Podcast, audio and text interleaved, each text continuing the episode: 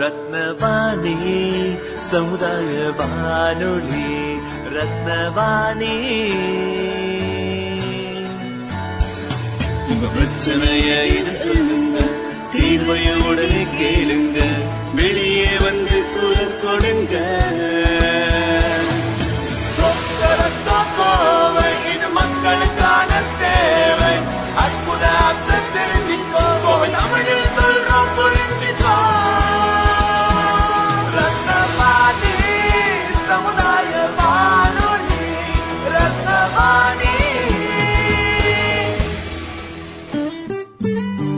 ரத்னவாணி தொண்ணூறு புள்ளி எட்டு சமுதாய வானொலி ஒலிபரப்பு. கோவை ஈச்சனாரி ரத்தினம் கல்லூரி வளாகத்தில் இருந்து ஒலிபரப்பாகிறது.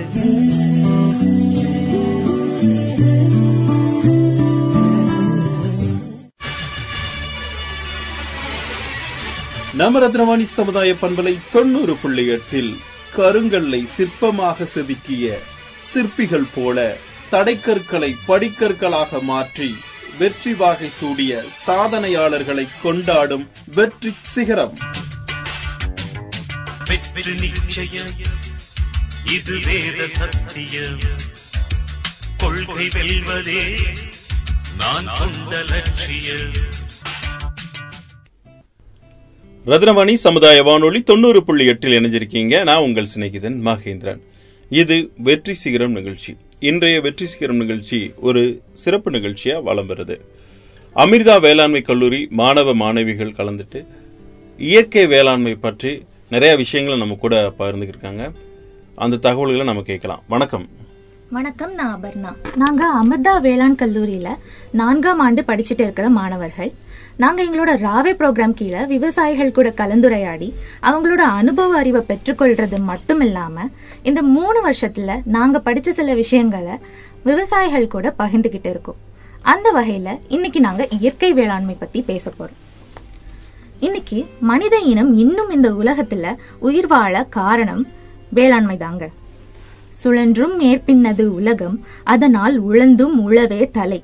இந்த குரல்ல திருவள்ளுவர் சொல்றாரு என்னதான் நம்ம வளர்ச்சினால விவசாய தொழிலை விட்டு விலகி போனாலும் கடைசியில நம்ம வாழ்வாதாரத்துக்கு விவசாயத்தை தேடி திரும்ப வருவோம். அப்பேற்பட்ட பெருமையை கொண்ட விவசாயமே இன்னைக்கு மனித இனத்துக்கு ஆபத்தாகிட்டு இருக்கு. என்னதான் இந்தியா உணவு பாதுகாப்புல உண- உணவு பாதுகாப்பு அடைஞ்சிருந்தாலும் ஊட்டச்சத்து பாதுகாப்புங்கிறது பெரிய கேள்விக்குறியாதான் இருக்கு. இதுக்கெல்லாம் ஒரு காரணம் காரணம் இதுக்கெல்லாம் ஒரு காரணமா இருக்கிறது வேளாண் ரசாயனங்கள். மனிதர்களுக்கு ஏற்படுற பல உடல்நல பிரச்சனைகளுக்கு காரணமா இருக்கிறது வேளாண் ரசாயன எச்சங்கள். இந்த ரசாயனங்கள்னால நிலம் நீர் மற்றும் காற்று ரொம்பவே மாசடையுது.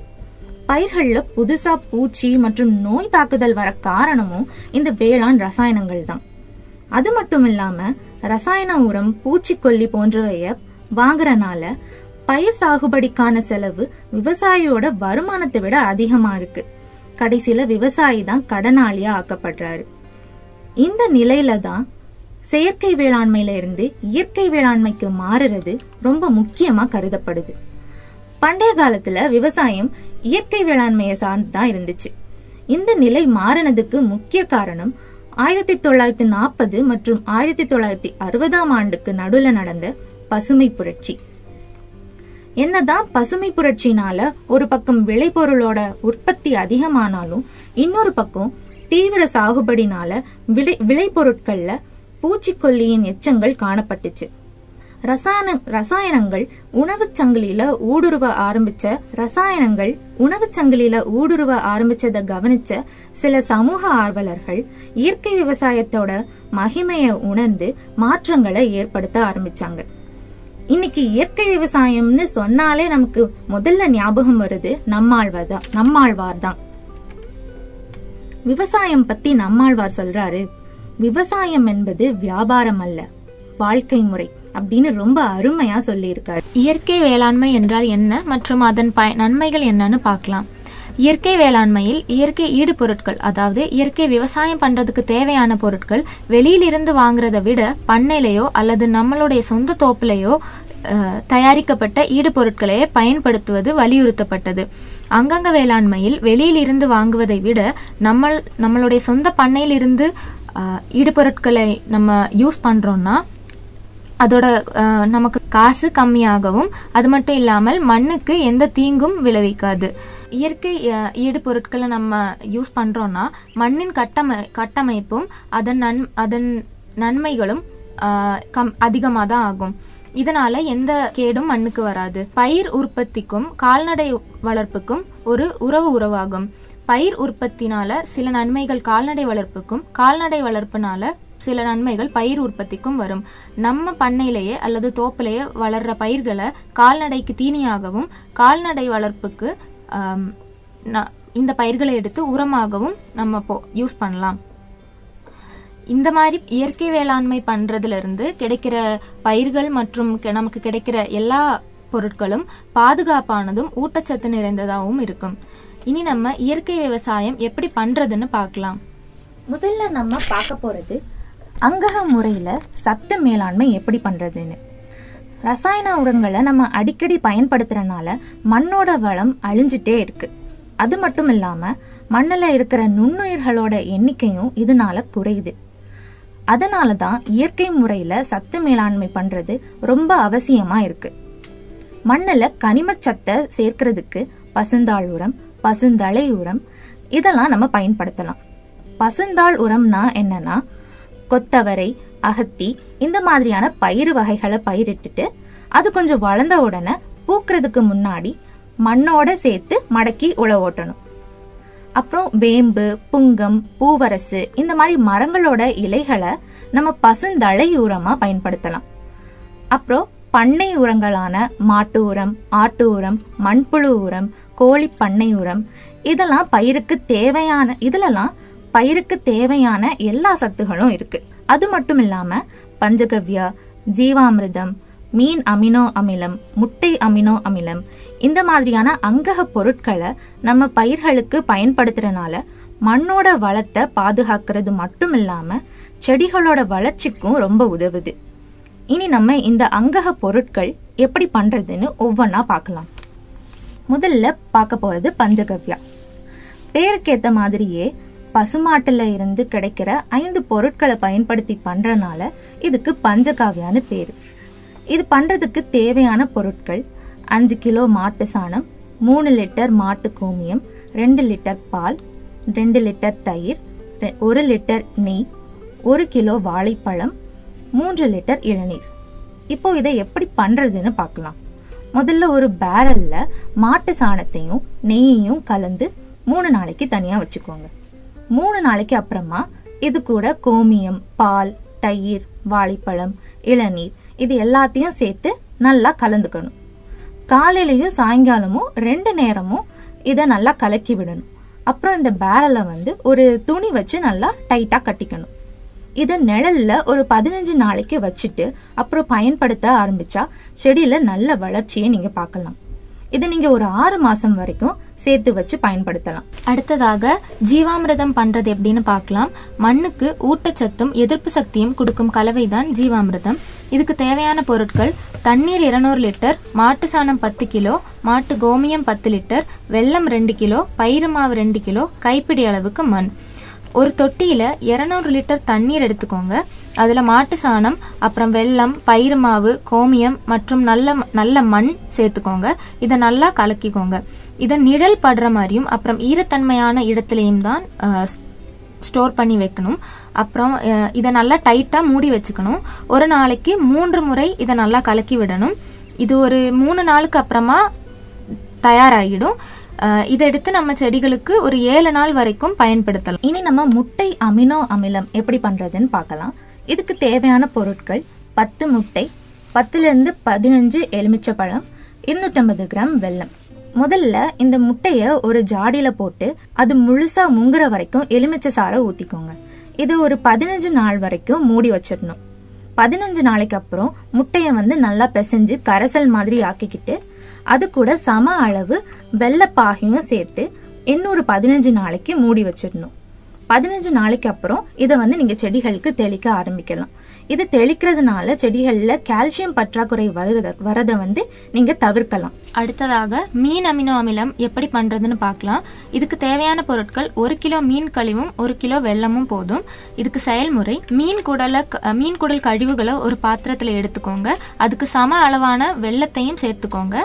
இது ரெண்டையும் ஒரு மண் மண் ஜாடியிலையோ அல்லது கண்ணாடி ஜாடியிலையோ ஒரு டைட்டான மூடி வச்சு இறுக்கமாக மூடி வச்சுக்கணும். இருபத்தஞ்சு நாட்களுக்கு இதை நம்ம எந்த தொந்தரவும் பண்ணாமல் ஒரு இடத்துல வச்சுக்கணும். இருபத்தஞ்சு நாட்களுக்கு அப்புறமா இதை எடுத்து வடிகட்டினா முந்நூறுலேருந்து ஐநூறு எம்எல் அளவுக்கு தேன் மாதிரி ஒரு திரவியம் கிடைக்கும். இனி நம்ம அங்கக முறையில் கலை மேலாண்மை எப்படி பண்ணுறதுன்னு பார்க்கலாம். ஒவ்வொரு பயிரையும் ஒரு குறிப்பிட்ட தருணத்துல களை இல்லாம பாத்துக்கிட்டா மகசூலை நம்ம அதிகரிக்கலாம். களையை கட்டுப்படுத்த நம்ம வந்து பயிர் சுழற்சி பண்ணலாம். ஒரே பயிரை நம்ம நிலத்துல பயிரிட்டா களைச்செடி வந்து அதிகமா இருக்கும். ஒரே நிலத்துல வெவ்வேறு பயிரை அடுத்தடுத்து பயிரிட்டா களைச்செடியை வளர்றத வந்து நம்ம தடுக்கலாம். இனி வந்து ஊடு பயிர். பயிர் வரிசைகளுக்கு நடுவுல வர களைச்செடியை கட்டுப்படுத்த ஊடு பயிரை வளர்க்கலாம். அடுத்தது நிலப்போர்வை அமைத்தல் இப்போ நம்ம வெயில்ல இருந்து நம்மளை பாதுகாக்கிறதுக்கு எப்படி நம்ம தொப்பி யூஸ் பண்றோமோ அத மாதிரி மண்ணை சூரிய ஒளியில இருந்து பாதுகாக்கிறதுக்கு நிலப்போர்வை பயன்படுத்துறாங்க. நிலப்போர்வை வந்து நிலத்தை மூடி களைச்செடியோட விதைகள் முளைக்காம தடுக்குது. இது மட்டும் இல்லாம களை கொத்து கொத்து கலப்பை புல்வெட்டி இந்த மாதிரியான களை எடுக்கும் இயந்திரத்தை கொண்டும் நம்ம களைச்செடிகளை கட்டுப்படுத்தலாம். அங்கக வேளாண்மையில் பூச்சி மற்றும் நோய் தாக்குதலை எப்படி கட்டுப்படுத்துதுன்னு பார்க்கலாம். இது நம்ம நிறைய விதத்துல பண்ணலாம். முதலில் உழவியல் முறை. உழவியல் முறைனா உ- உழ ஓட்டுறது தான் டிராக்டர் அல்லது காளை மாடு வச்சு நம்ம உழ ஓட்டும் போது மண்ணுக்கு அடியில் இருக்கிற பூச்சி முட்டைகள் புழு பூச்சி இதெல்லாம் மண் மண்ணோட மேல் சர்ஃபஸ்க்கு வந்துடும் அப்போ இந்த சூரிய வெளிச்சம் படும்போது இந்த பூச்சி மு- பூச்சி மற்றும் அதோட முட்டைகள் எல்லாமே செத்துரும். அப்புறம் கவிர்ச்சி பயிர். கவிர்ச்சி ப- பயிர்னா நம்ம தோட்டத்தில் இப்போ த தக்காளி நட்டிருக்கோம்னா இந்த பூச்சி தொல்லைகள் எல்லாம் அதுக்கு அதிகமாக இருக்குன்னா கவிர்ச்சி பயிரா இந்த மேரிகோல்ட் அந்த மாதிரியான செடிகள் எல்லாம் சைடில் நம்ம நட்டுட்டோம்னா இந்த பூச்சிகள் எல்லாம் இந்த மாதிரி கவிர்ச்சி பயிருக்கு ஈர்க்கப்பட்டு அந்த பயிர்களுக்கு போயிடும் ஸோ நம்மளோட பயிருக்கு தாக்கம் கம்மியாக இருக்கும். அப்புறமா கவிர்ச்சி பொறி இன கவிர்ச்சி பொறின்னு சொல்லுவாங்க. இந்த பொறிகள் கடையிலேயே கிடைக்கும். இதுக்குள்ள லூர்னு இருக்கிற அந்த ஒரு இது வாசனை விடும். இந்த வாசனை ஈர்க்கப்பட்டு பூச்சிகள் எல்லாம் இந்த பொறியில வந்து விழுந்துடும். அப்புறம் உயிரியல் முறை. உயிரியல் முறை நம் பூச்சிகள் வச்சு நம்ம பூச்சிகளை சாகடிக்கலாம். இந்த கிரைசோப்பர்லா கார்னியா அப்புறம் ட்ரைகோகிரம்மா இந்த மாதிரி பூச்சிகள் டிஎன்ஏயுல இதோட முட்டைகள் ஒரு அட்டையில ஒட்டி கிடைக்கும். இந்த மாதிரி பூச்சி அட்டைகளை வாங்கி வந்து நம்ம தோ நம்ம தோப்புலையோ இல்லை தோட்டத்திலேயோ வச்சுட்டோம்னா அந்த முட்டைகள் புழுவாகவோ அல்லது பூச்சியாகவோ நம்ம பயிர்களுக்கு கேடு வருத்துற பூச்சிகளை சாப்பிட்ரும். அப்புறமா தாவரை பூச்சிக்கொல்லிகள். தாவரை பூச்சிக்கொல்லிகள்னா வேப்ப எண்ணெய் அப்புறம் வேப்பங் வேப்பங்கொட்டச்சாறு அப்புறம் வேப்பம் பின்னாக்கு இந்த மாதிரியான வே- இந்த மாதிரியான தாவரை பூச்சிக்கொல்லிகள் யூஸ் பண்ணியும் நம்ம பூச்சி கொள்ளலாம் அப்புறம் அங்கக பொருட்களில் ஐந்திலை கரைசல் மற்றும் த்ரீ ஜி கலவை எப்படி பண்ணுறதுன்னு பார்க்கலாம். ஐந்திலை கரைசல்னா அஞ்சு இலைகள் தான் இதுக்கு மெயினாக வேணும். நொச்சி சோற்று கற்றாழை ஊமத்தம்பூ எருக்கு வேப்பிள்ளை. இந்த அஞ்சு இலைகளையும் பத்து லிட்டர் கோமியத்தில் போட்டு நல்லா அரைச்சு அரைச்சிடணும். பதினஞ்சு நாளைக்கு ஒரு பிளாஸ்டிக் பாத்திரம் அல்லது ஒரு மண் பானையில் வச்சுட்டு அப்புறமா இதை எடுத்து தே வடிகட்டிடணும். இந்த வடிகட்டின கலவையில இருந்து பத்து சதவீதம் எடுத்து நம்ம செடிகளில் தெளிச்சுக்கலாம். பூச்சி ம- தாக்குதல் கம்மியாக இருக்கும். அடுத்ததாக த்ரீ ஜி கலவை ஜிஞ்சர் கார்லிக் கிரீன் சில்லி அதாவது இஞ்சி பூண்டு பச்சை மிளகாய் வச்சு இது எப்படி பண்ணணும்னா பதினெட்டு கிராம் பூண்டு ஒன்பது கிராம் ப- பச்சை மிளகாய் மற்றும் ஒன்பது கிராம் இஞ்சி எடுத்து மிக்சியில போட்டு நல்லா அரைச்சுக்கணும். அப்புறம் அதுல ஒரு லிட்டர் தண்ணி சேர்த்துக்கணும். சேர்த்துட்டு இதை வடிகட்டிடணும். இந்த வடிகட்டின கலவையை எடுத்து நம்ம ஒன்பது லிட்டர் தண்ணீரை சேர்த்து இதை மறுபடியும் வடிகட்டி நம்ம செடியில் அடிச்சா பூச்சி தாக்குதல் கம்மியாக இருக்கும். அப்புறமா நோய் தாக்- தாக்குதலுக்கு Trichogramma viride Pseudomonas fluorescens Bacillus subtilis போன்ற நுண்ணுயிர்களை பயன்படுத்தி பயிர்களில் இருக்கிற பூ- பூஞ்சான்களை பயிர்களில் வளர்கிற பூஞ்சான்களை நம்ம கொல் கொண்டுடலாம் இது வரைக்கும் நம்ம இயற்கை வேளாண்மைனா என்ன? அங்கக முறையில் சத்து மேலாண்மை கலை மேலாண்மை பூச்சி மற்றும் நோய் மேலாண்மை எப்படி பண்றதுன்னு பார்த்தோம்.